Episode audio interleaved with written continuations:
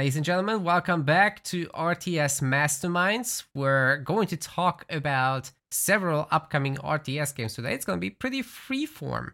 But what we do here is, well, we two are professional game designers working in this capacity for quite some time now, quite some titles under our belt, and we basically try to offer our thoughts, criticisms, and hopes and dreams about the RTS genre as a whole. Maybe reaching even into wider strategy a little bit. Brandon, a quick intro from yourself, please. Nice, thanks. My name is Brandon Castile. I'm the lead game designer on Tempest Rising and Warpaws.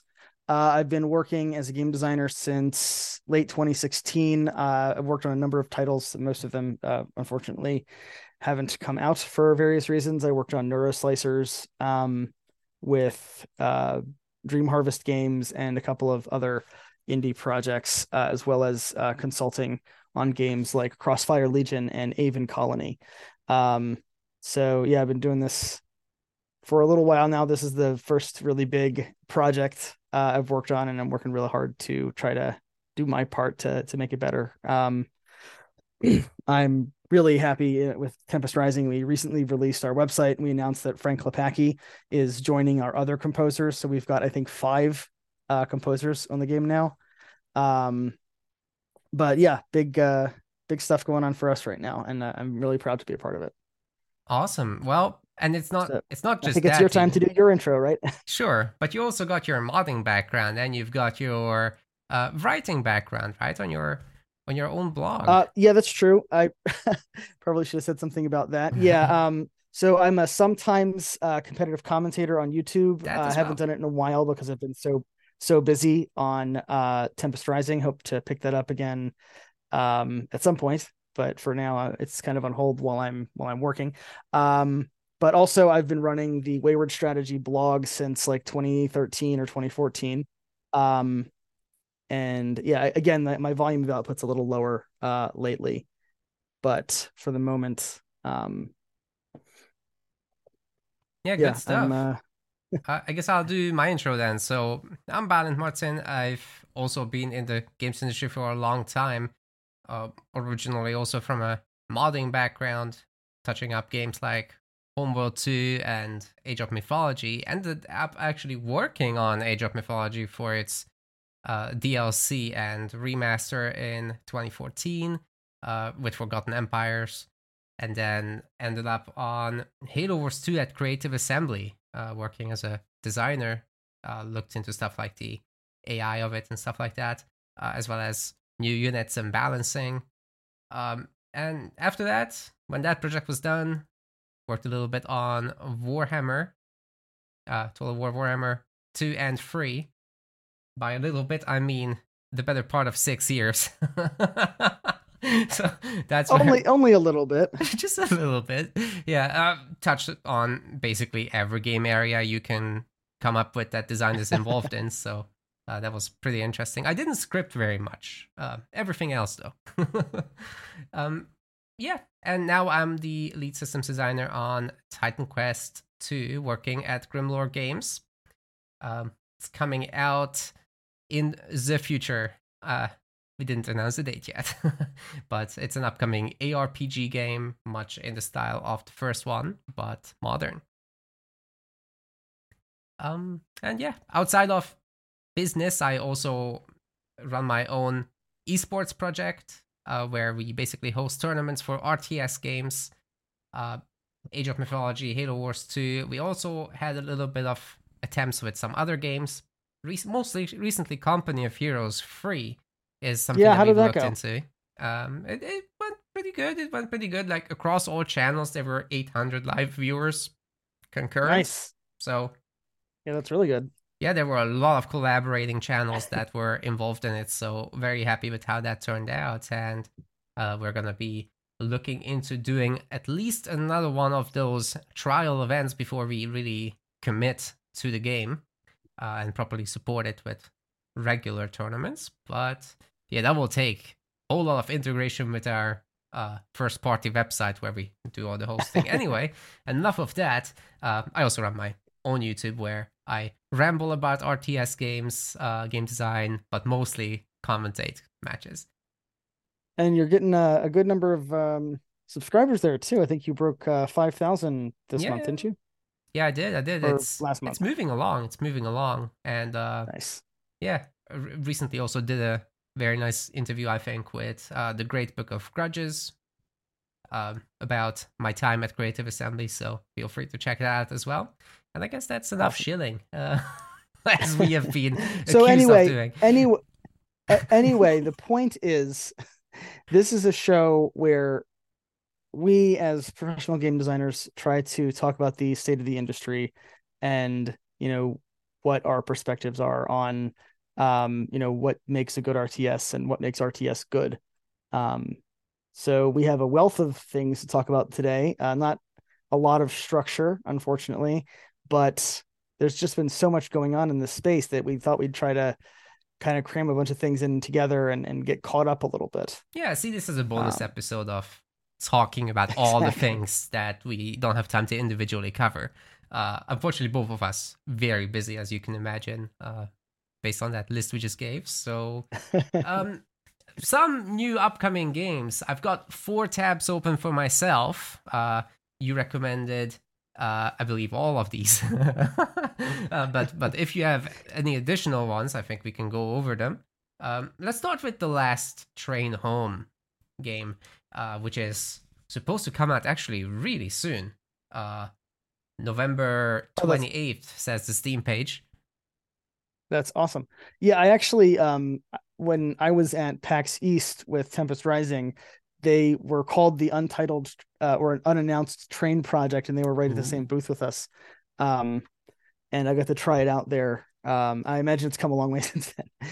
But yeah, ever since then, I've been pretty excited about it. Yeah, so to those of you who didn't know, definitely go and look at the trailer. There's plenty of alpha footage out there as well of the early missions. It's basically a sort of fictional version of what happened after World War I between Russia and the Czechoslovak peoples. It's about the squad trying to get back to Czechoslovakia, basically. From so it's and... it's like a historically based thing. It's like it actually happened, right? So it's they're going for a much more. There's a little bit of you know, designer's freedom to it, obviously. It is gamified, but it is based around some real events. Absolutely, it's set during that civil war that Russia had at the time, and you basically work yourself through that chaos. It's a very small scale game, actually. So you've got this train with several cars that you have to manage. You go out into nature and villages to forage for resources as well as trade. And every little bit counts. Whatever you can muster probably will get used up. So it's a bit of a... It's almost like RTS borders on survival management. Yeah, it reminded me a lot of... And I don't mean this in a bad way, because I don't know if anyone's heard of this, but there was a game that came out at the end of 2022 called The Valiant.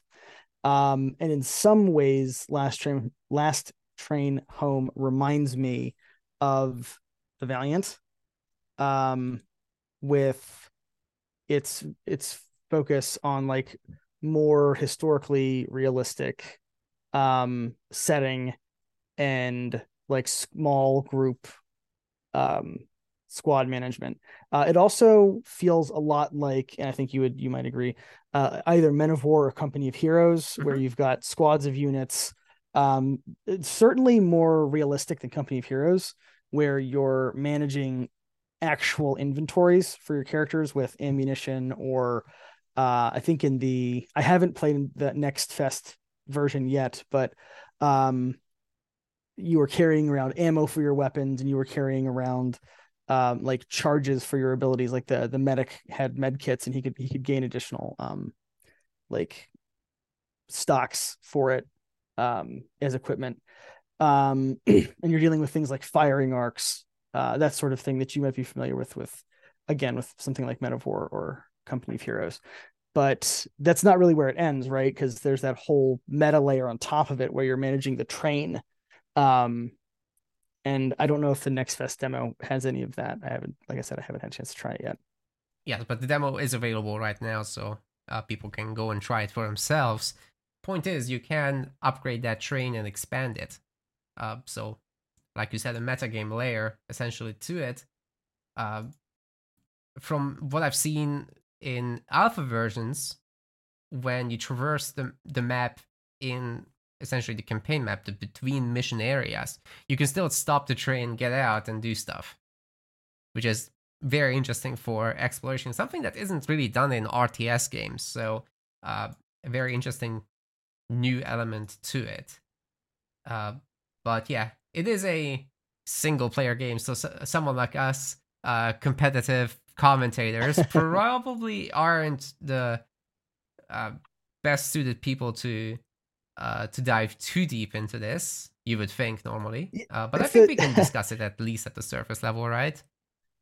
Yeah, it's the sort of thing that I like, and one thing that I really enjoy in my games is an RTS that, if it has a meta system, it still respects the actual RTS style gameplay. With something like what Company of Heroes 3 did with their very expansive campaign map, I feel like you're at risk of devaluing the kind of the core part of the game, the RTS part of the RTS. And I think that what I'm seeing so far anyway of Last Train Home is it kind of is less of like a grand strategy layer, but more of like an RPG sort of like management layer. And I think that has a lot of potential to give us some interesting interactions in the actual gameplay. That it's supporting the actual gameplay as opposed to like overwriting it or invalidating it. I tend to agree. Like, it actually reminded me a lot of Spellforce's campaign, which is very much based on your hero party roaming the land and improving itself over time, and not every mission is actual RTS in that game either. This is a lot like that, but you've got your mobile base essentially that you have to utilize to get back to, but you don't actually produce more stuff. You come across things on the map. So it's very discovery focused, it's very tactics focused, and not so much your harvest, build, destroy kind of game. Yeah, and using that as a segue, one of the other games we've been looking at is the Terminator Dark Fate Defiance, which is also like an RTT experience as opposed to like a more traditional Harvest Build Destroy RTS. So you like that? You like that little segue I did there? It's beautiful. Are they our sponsor today? No? Okay. Well, they'll be back.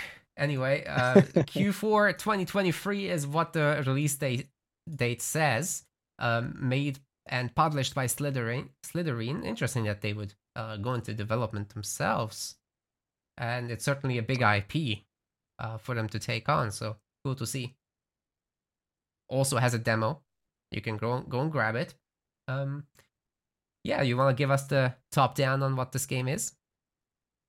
So the demo has multiple missions. As of this point, I've only gone through the first one, but this is kind of a similar sort of feeling with a much larger scale. So it's a little more abstracted. But this is set not in the traditional like Terminator 1, Terminator 2 universe, but in like an offshoot, the Dark Fate Terminator like splinter universe. That was, I don't know if it was like a reboot or retcon or whatever you want to call it, but it's not like the traditional mainline Terminator. So it's set in a somewhat controversial Terminator universe. And it's also a squad-based combat game where you have squads that have, a handful of individual guys, and there's vehicles. Firing arcs seem to be very important. You can garrison buildings. and all of your units can have multiple weapons, which have independent ammo and fuel. So tanks and vehicles can run out of fuel, and you can run out of grenade ammo, or, you know, missiles or whatever that your units are firing can actually run out, and restocking is a pretty important part of the game. Yeah. So it's a lot more pretty modular as well. Like, you can destroy the guns on tanks specifically, for example. There's also some static defenses like turrets. But yeah, so it's a very tactical experience. It in some ways reminded me a little bit of Broken Arrow or Steel Division. It's a smaller scale than those games. You're not zooming out to like miles of terrain, but that same sort of ammo and fuel management being really important kind of reminded me of playing something like Broken Arrow or the Steel Division or War Game games. So yeah, it was pretty interesting. You kind of have not heroes per se, but like named characters alongside your basic squads with your like medics and things. They do segments where you take over, you can like man a vehicle with one of your squads and then drive the vehicle around. So they've got a lot of like flexibility going on in their systems.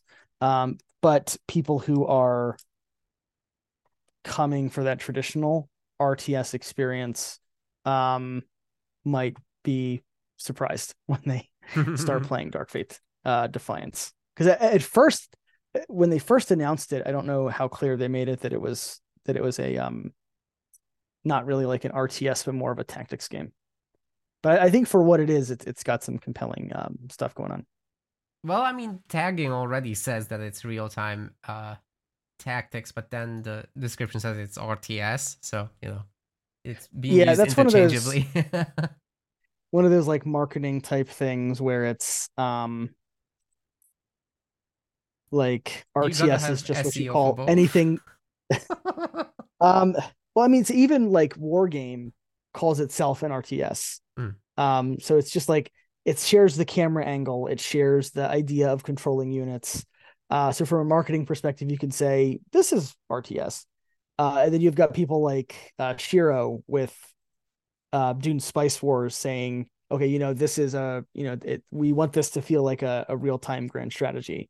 So they're trying to be a little bit more precise with it. But I think a lot of, you know, marketing departments or people that handle marketing tend to use RTS as kind of a catch-all for anything that kind of controls vaguely like an RTS.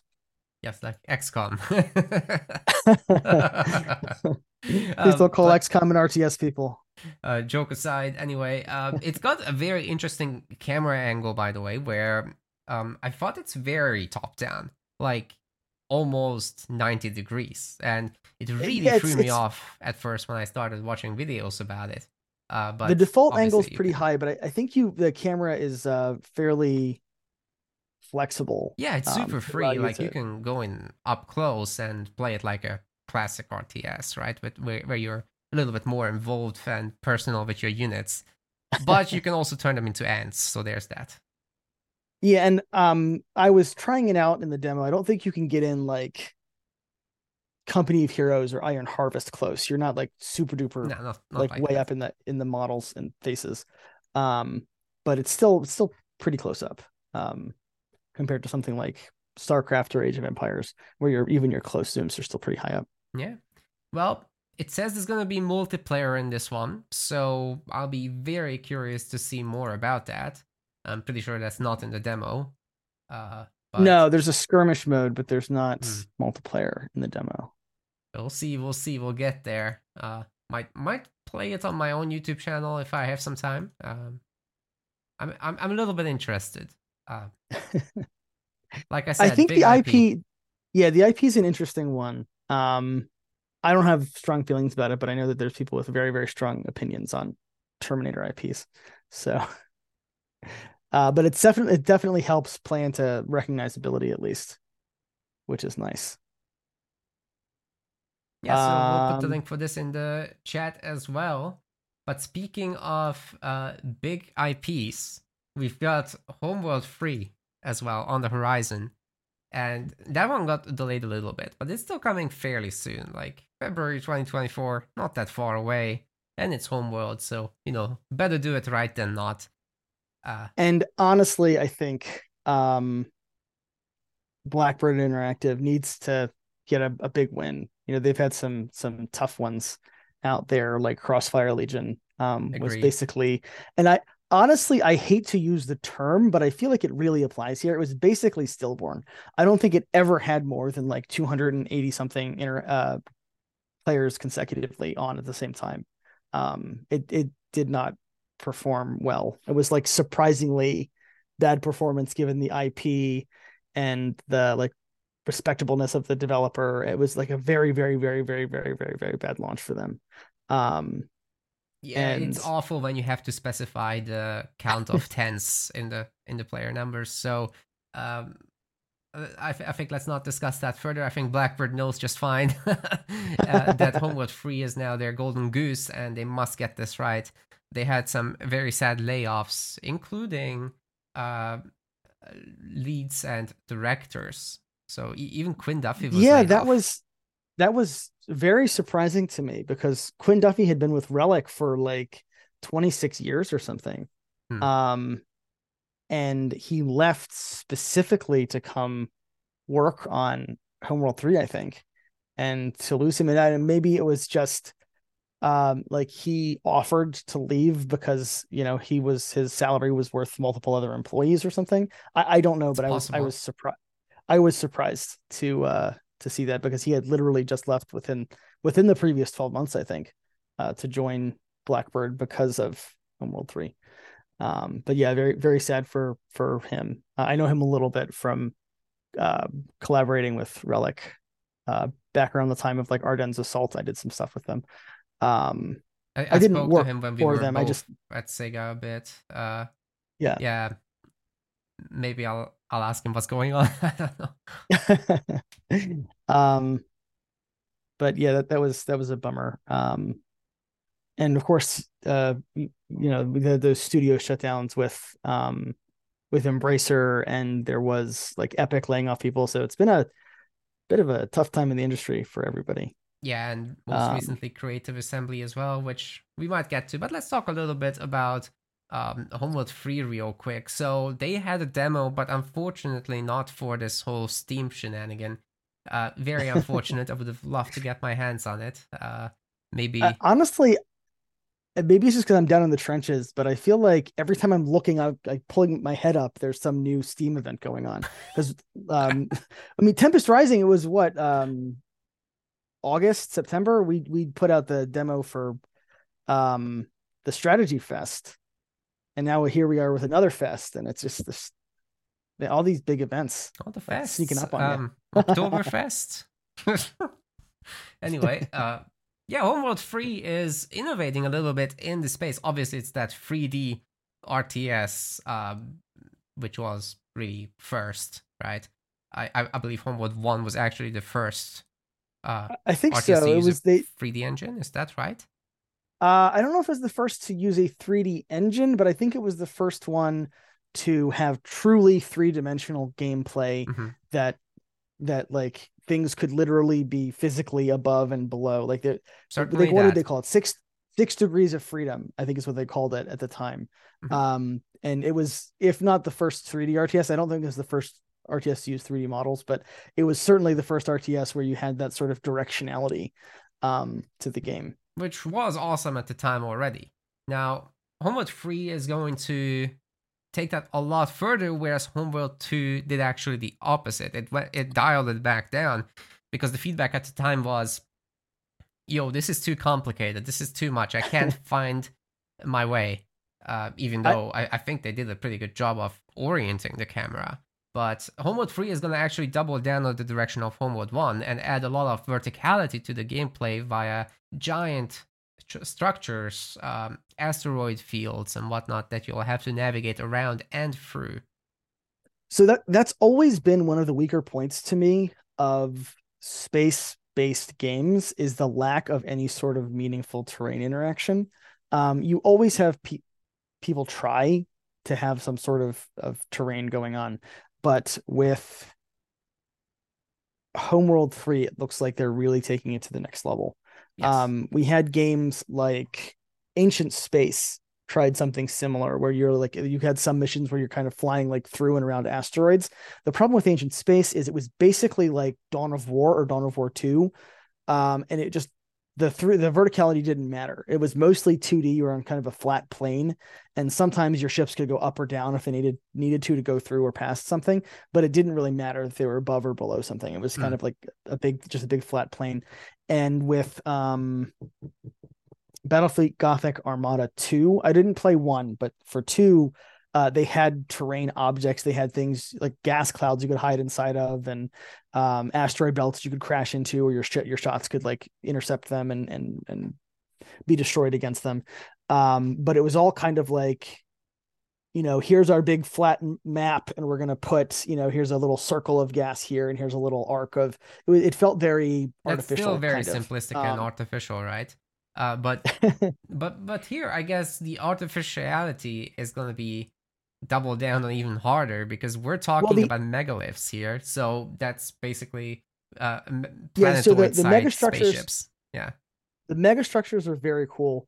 And the other thing is you can use the terrain to your advantage, which is something that's fairly rare in RTS at all, but very, very, very rare in space-based RTS. So you can hide inside of them. Yeah. We were shown that you can hide like behind panels and wings and stuff.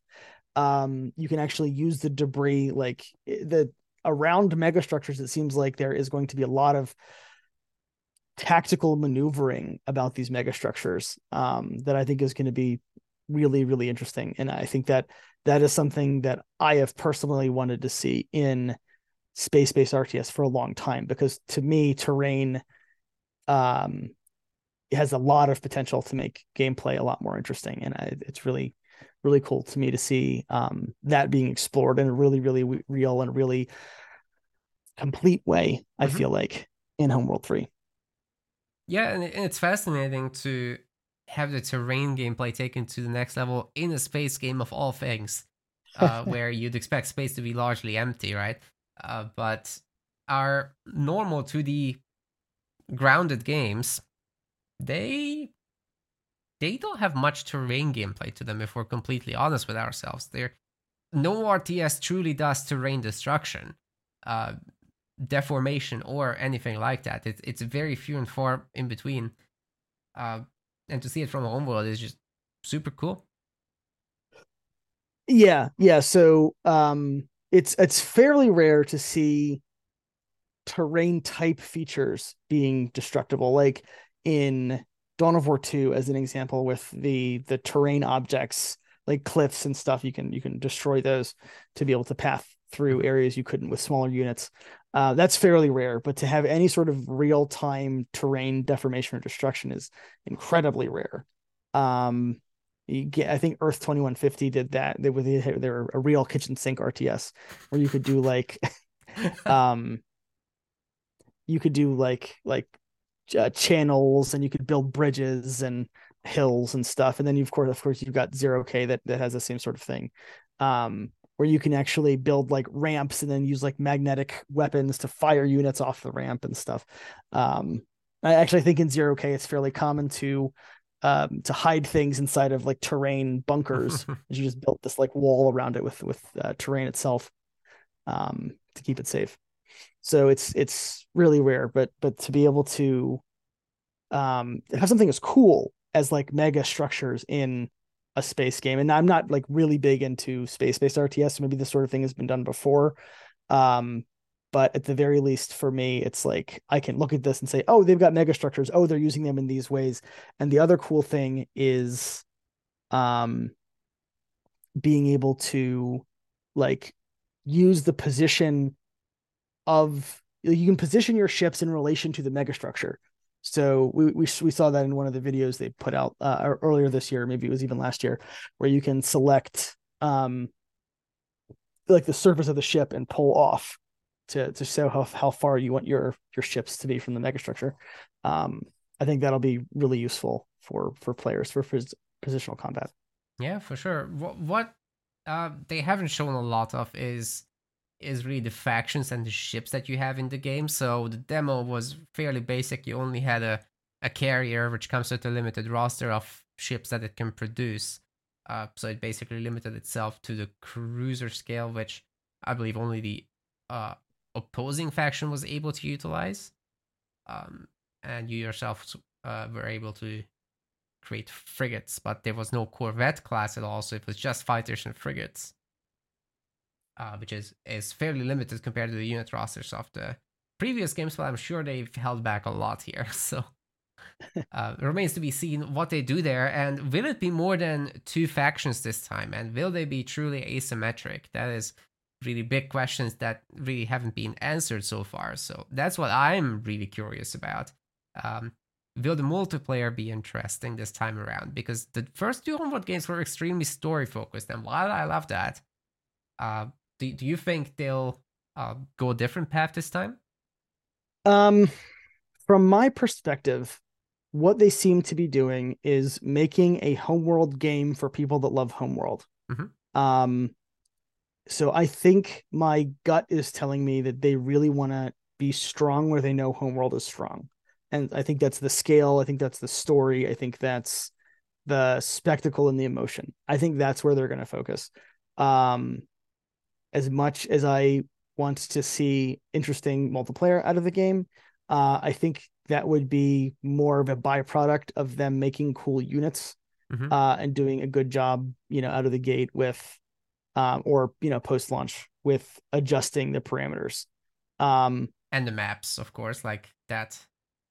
Yeah, 3D we'll have to see what they do with the megaliths. Going to be interesting. We'll hopefully have to see what they do with that. But I really feel like they're going to focus primarily on the single player, on the story, mm-hmm. on the core homeworldness of the game. I don't think they're trying to after the period of Game 2, and there was this whole mobile game, which honestly hasn't contributed much to lore directly. It did establish a few new ships. It did take you to a different galaxy. So I wonder if they'll connect directly to that and also have you getting outside of the existing Homeworld galaxy, even though it's not terribly explored as is. So you don't actually have awareness of the majority of factions in the Homeworld universe. There's a bit of extended universe material, which I actually haven't read. So there's some stuff in there about like the Homeworld Galaxy's council, but very little is known through the games. Yeah, I don't have a good guess on any of that at this point. I wish I could say something no if worries. You're insightful, but I'm not sure if they're gonna if they treat the Homeworld mobile game as like a spin-off, or if it's like a separate story, if it takes place before or after. I haven't heard any of that myself, so yeah, I don't know much myself, and they haven't really been too forthcoming regarding the story. I guess they don't want to spoil anything. Understandable, right? Yeah, it makes a lot of sense to me. But what we do know about the story is that there's going to be all these fancy cinematics with a new art style, and that's Russell's, some people's Jimmy's, others like it. They've got Paul Ruske again doing the sound and music. So that's very interesting as well. Obviously, the soundtrack already slaps. You can go listen to it yourself. It's fantastic for sure already. What they've revealed. Not to toot my own horn too much, but there's a lot of good RTS music coming out. Honestly, I think it's great because Frank Lepacki is working with Stormgate. He's working with Tempest Rising. We have, like you said, the Homeworld soundtrack. So we've got a lot of good game music out there, and it's really awesome to see that. Yeah. Yeah, and once again, you'll have a main protagonist in the story to ground yourself against. And obviously the beautiful environments and skyboxes that Homeworld is known for, with ship destruction. So yeah, that's Homeworld. We have a bunch of other candidates that we could be talking about. For example, ZeroSpace, since we're talking about space. That's a segue. Oh, that's a strong one. Yeah, so I am really looking forward to talking about ZeroSpace. I want to do that. I am running short on time, unfortunately. I have another thing coming up, and I'm sorry about all that. All good. So I think I've got a couple more minutes. I've got a couple more minutes, and I'd like to talk about ZeroSpace, but I want to make sure we try to keep it to a reasonable length of time. Cool. We'll do ZeroSpace, and we're done. Awesome. So ZeroSpace, I want to say it came out of nowhere, but I feel like we've been hearing rumblings about the game for a while, kind of on the fringes of the internet. I think they've been working on it since at least 2021. And they came out a couple. Yeah. Really? Okay. Yeah, I was actually invited to playtest an early build around 2021 or early 2022. I forget which. It's just that whole COVID period is just a big black hole for me. It's all like a perpetual present. But yeah, they've been working on it for a good long while, and they came out recently with a Kickstarter, and they raised over $600,000, I think, to support the game. Yeah, they had a bunch of stretch goals. So yeah, what's the rundown? The 4 factions at launch, I think, is the plan. They've got 2 fully functional. One is just concept art. One is partially functional. They've got the Grell, the Protectorate, the Legion, and then they've got I forget the 4th one, that's just concept art.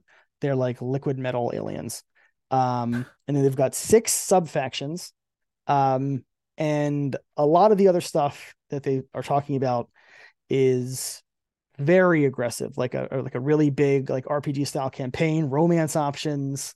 I think some sort of persistent gameplay scenario. They've got co-op planned. It was a long list of features and stuff. Yeah, they're trying to make the kitchen sink game, essentially, for strategy games. Nobody's ever done anything on this scale. Let's be completely honest about that. This is and that's essentially suggesting to trump SC2. That's what's happening here. That's actually my biggest concern about the project is I know they've been working on it for a while, and what they have already done, you can actually see they've released several like 1v1s. They've got people like Giant Grant Games and people involved in StarCraft II modding and commentary. But it's a really big wish list of features that they're trying to deliver to people, and extremely so we're talking about like they're really getting out of their number of units, right? You said there's 4 factions, but each of them have 10 core units, along with heroes. And in addition to that, there's 6 mercenary factions with another 4 units each. So you're already kind of in a space where unit diversity might be a bit of a problem, or you might have some role overlaps, which could be fine. You know, one faction to the next if they have each a similar unit that's maybe acceptable at that number. So there's 12 heroes total. They want to do 1v1 and 3v3 ranked in addition to all this. And yeah, the Mass Effect like campaign, that is probably the hardest part, because you have to plan for all sorts of scenarios that can happen due to the player's choices, right? And how is the game going to be different when you make choice A versus choice B? Is it going to be completely branching?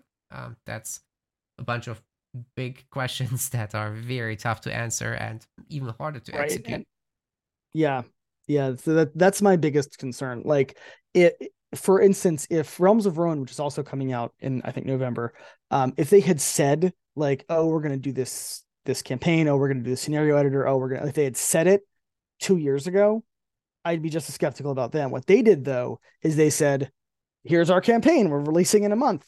You know, here's our 4 factions. We're releasing right now. Here's our scenario editor. You can see it. Here's our diorama editor. We're going to show you video of it. So it's very different from saying, like, we promise we'll do this stuff sometime over the next 3 years versus what Realms of Ruin did. And they said, we did this stuff. Here it is.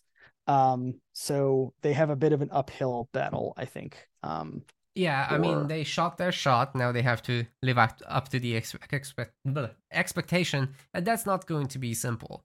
It's very high expectations that they've set. And, you know, I'm here for it. Let's see it happen. What they're offering on a technical level is extremely impressive, by the way, so far. So what they have shown is absolutely incredible pathing, which the likes of which haven't been seen ever, including StarCraft II. This is actually supposed to be better pathing, and they showed some examples where it actually did look better.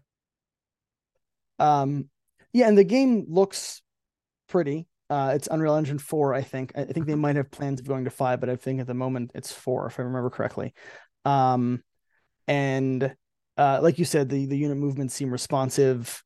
They showed like flocking behaviors with large numbers of units.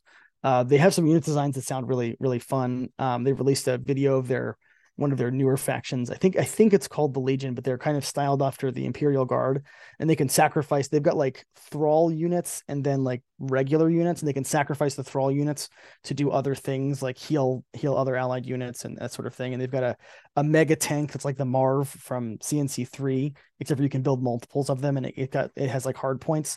So they sound like they've got some great systems going on. Yeah, and from that perspective, I'm absolutely rooting for them. But I mean, I really feel like they've gone very aggressive with the features they're talking about way before they have them implemented. Yeah, as for core gameplay, they've got the heroes, as we mentioned earlier. That's not heroes like in Warcraft 3, so you don't really level them. They're just something that kind of hangs out there. They do get a little stronger, but you don't like unlock new abilities. You don't manage an inventory, blah, blah, blah. It's very much like just a levelable hero with existing abilities. And there's actually very little creeping going on the map as well. They do have stuff that's out on the map, though. There are like resource drops for one of their resources, and you send out like special harvester out to harvest it. And they have a lot of other stuff on the map that you can contest. And I think there is some sort of like tower or node that you go out and contest. I remember watching their gameplay videos, and there's a lot of hero fights around them. I don't know if I think it generates experience. Your faction has experience, and you gain access to like global unlocks, I think, via that experience bar. Yes, there's global powers as well. So it's an everything burger of a game. Very much so. It's got a little bit of everything, but it doesn't have that whole hero focus. So hero is a supplementary unit that other core units can fairly easily take care of if they have the numbers. Yeah, I have some concerns about the hero on top of all the other systems. It feels like they have a lot of stuff going on that the player has to pay attention to, and that might be play off in people's favor if you can like be good at the hero and like make up for macro, or be good at macro and make up for your hero skills, but it seems like it might be throwing a lot at people. It's many like your systems, average player, but they take away from the economy management. So the economy management is extremely simple. There's automated production to it. There is not that many workers that you need to make in the first place, and a lot of that, like I said, is automated. So with that, all your attention should be, for the most part, on just the basics of macro and mostly micromanagement, moving around the map and fighting. I hate to cut this short. I am very much out of time. I've gone a little over where I should be. That's all good. Thank you very much for talking with me. I hope we can meet up again sometime soon. I know we've gone a little bit over our 2-week window again. Maybe we can make it up and do another one next week and try to catch back up with where we're supposed to be. Yeah, sounds good to me. So everyone, if you'd like to listen to episodes like this without any ads, then we have a Patreon where you can support us and get early access to the episodes as well as to our Discord. But yeah, we should go. It's funny because ZeroSpace is like Mass Effect. Anyway, we're going. Bye-bye. All right, everyone. Thanks so much. Catch you next time.